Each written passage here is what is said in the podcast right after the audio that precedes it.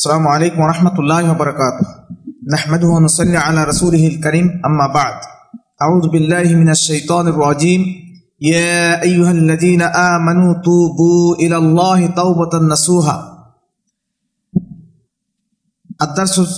আদ-দারসু সানি ওয়াল 20 আল মাওযু আত-তাওবা। আজকের 22তম দর্স বিষয়বস্তু হলো তওবা। প্রথমে তাওবার শাব্দিক অর্থ আর তাওবা লুগাতান, তাওবার শাব্দিক অর্থ হলো ফিরে আসা। আর ইসলামী শরীয়তের পরিভাষায় তাওবার অর্থ হলো যে আমরা যে সমস্ত অন্যায় কাজ করি, মানুষ যে সমস্ত অন্যায় অপকর্ম কাজ করে সেই সমস্ত অন্যায় কাজের জন্য আল্লাহর কাছে অনুশোচনা করা এবং আল্লাহর কাছে ক্ষমা চাওয়া, মাপ চাওয়া এবং সেই অন্যায় কাজ থেকে সম্পূর্ণভাবে বিরত থাকা। আলেমগণ বলেছেন প্রত্যেক গুনাহ থেকে তওবা করা আবশ্যক।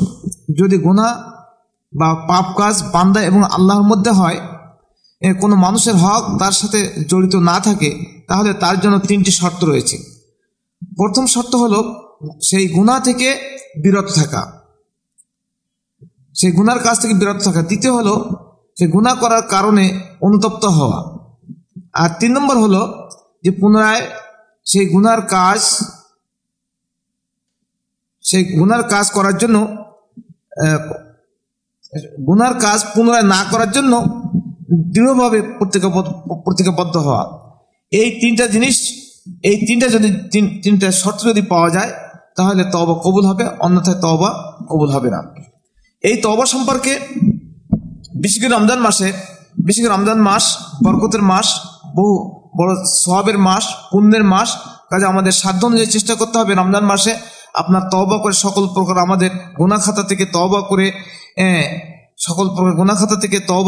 আমাদের পরিষ্কার হওয়া, যাতে করে আমাদের জীবনের সমস্ত গুনাহ খাতা আল্লাহ রাব্বুল আলামিন যেন মাফ করে দেন। এমনিভাবে আমাদেরকে প্রতিজ্ঞাবদ্ধ হতে হবে। এই তওবা সম্পর্কে অনেক হাদিস আসছে, অনেক কোন সব আয়াত আসছে, অনেক ঘটনা আসছে। আমি আপনাদের সামনে দুই একটি ঘটনা বলার চেষ্টা করব এবং দুই একটা আয়াত ও হাদিস বলার চেষ্টা করব ইনশাআল্লাহ। আল্লাহ বলেন ওয়াতুবু ইলাল্লাহি জামিআ আইয়ুহাল মুমিনুন লাআল্লাকুম তুফলিহুন, হে ইমানদারগণ, হে মুমিন বান্দারা, তোমরা সকলে আল্লাহর নিকট তওবা করো, লাআল্লাকুম তুফলিহুন, যাতে করে তোমরা পরিত্রাণ পেতে পারো, কল্যাণ পেতে পারো। আল্লাহ রাব্বুল আলামিন অন্য আয়াতে বলেছেন যে আস্তাগফিরু রাব্বাকুম সুম্মা তুবু ইলাইহি, তোমরা সকলেই তোমাদের রবের কাছে ক্ষমা প্রার্থনা করো, অথবা তোমরা আল্লাহর নিকটে তওবা করো। আল্লাহ রাব্বুল আলামিন আরো বলেছেন ইয়া আইয়ুহাল্লাযীনা আমানু তুবু ইলাল্লাহি তাওবাতান নাসুহা, হে ইমানদারগণ, তোমরা আল্লাহর নিকটে তওবা করো আর তোমরা আল্লাহর নিকটে খাঁটি তওবা করো। এই মর্মে قال رسول الله صلى الله عليه وسلم يا ايها الناس توبوا الى الله واستغفروه فاني اتوب في اليوم 100 مرات رواه مسلم। নবী করিম সাল্লাল্লাহু আলাইহি ওয়াসাল্লাম বলেছেন, হে মনুষ্য সমাজ, তোমরা আল্লাহর নিকটে তওবা করো আর তোমরা আল্লাহর কাছে ক্ষমা প্রার্থনা করো, কেননা আমি প্রতিদিন 100 বার আল্লাহর কাছে তওবা করি। এই তওবা সম্পর্কে একটা প্রসিদ্ধ একটা ঘটনা, সেই ঘটনাটা হলো এই যে একজন ব্যক্তি মরুভূমির দেশ, এই আরব দেশ, মরুভূমির দেশে আপনার খাদ্যদ্রব্য, পানীয় দ্রব্য সমস্ত সব কিছু উটের উপরে চাপিয়ে দিয়ে, উটের উপরে বোঝা চাপিয়ে দিয়ে সফর করছে, ভ্রমণ করছে, মরুভূমি পাড়ি দিচ্ছে। মরুভূমি পাড়ি দিতে দিতে বহুদূর যাওয়ার পরে ক্লান্ত হয়ে, আপনার প্রচণ্ড রৌদ্রের কারণে ক্লান্ত হয়ে এক গাছের নিচে, গাছের ছায়ায় বিশ্রাম করছে, তার উটকে গাছে বেঁধে বিশ্রাম করছে। এমত অবস্থায় সে ঘুমিয়ে পড়ছে। উটের একটা স্বভাব হলো যে উটকে কোনো জায়গায় বেঁধে রাখলে অনেকক্ষণ থাকার পরে উট নিজের মুখ দিয়ে তার রশি কেটে সে পালিয়ে যায়। এমত অবস্থায় সেই উট তার মুখ দিয়ে তার রশি কেটে উট পালিয়ে গিয়েছে। ওই ব্যক্তি ঘুমের থেকে উঠে দেখে যে তার উট নাই, সেই উটের পিঠে তার খাদ্যদ্রব্য, পানীয় দ্রব্য সমস্ত সবকিছু। এমত অবস্থায় সেই ব্যক্তি অনেক খোঁজাখুঁজি করার পরে, চারিদিকে সাধ্য অনুযায়ী অনেক খোঁজাখুঁজি করার পরে সেই উট আর কোনো রকমই খুঁজে পেল না। এরপর হতাশ হয়ে মনে করলো যে আজকে তো মরতেই হবে, তো যাক সেই গাছতলায়, সেই গাছের ছায়ায় সেখানে পড়ে থাকি, সেখানেই মৃত্যুবরণ, সেখানে মরতে হবে, সেখানেই মৌত হলে সেখানে মৃত্যু হবে। সেইভাবে সেই গাছতলায় এসে আবার শুয়ে পড়ছে, ঘুমিয়ে পড়ছে। বেশ কিছুক্ষণ পরে সেই উট অন্যান্য দিক থেকে ঘুরতে ঘুরতে এসে সেই গাছতলায় এসে সেই মালিকের পাশে এসে দাঁড়িয়ে আছে। সেই ব্যক্তি ঘুমের থেকে উঠে, ঘুমের থেকে জেগেই হঠাৎ করে দেখে যে তার পাশে উট দাঁড়িয়ে আছে। এমত অবস্থায় সেই লোক, উটের মালিক অত্যধিক খুশি হয়ে, যে উটকে খোঁজার জন্য বহু সময় নষ্ট করে, বহু কষ্ট করে ঘোরাঘুরি করে কোনো রকমে উটকে খুঁজে পায়নি, আর সেই উট এখন মাথার কাছে দাঁড়িয়ে আছে। এমত অবস্থায় উটকে দেখতে পেয়েই খুশির চোটে অত্যধিক খুশি হয়ে সে ব্যক্তি বলল যে, আল্লাহুম্মা আনতা আব্দি ওয়া আনা রাব্বুকা আখতার মিন শিদ্দাতিল ফারাহ।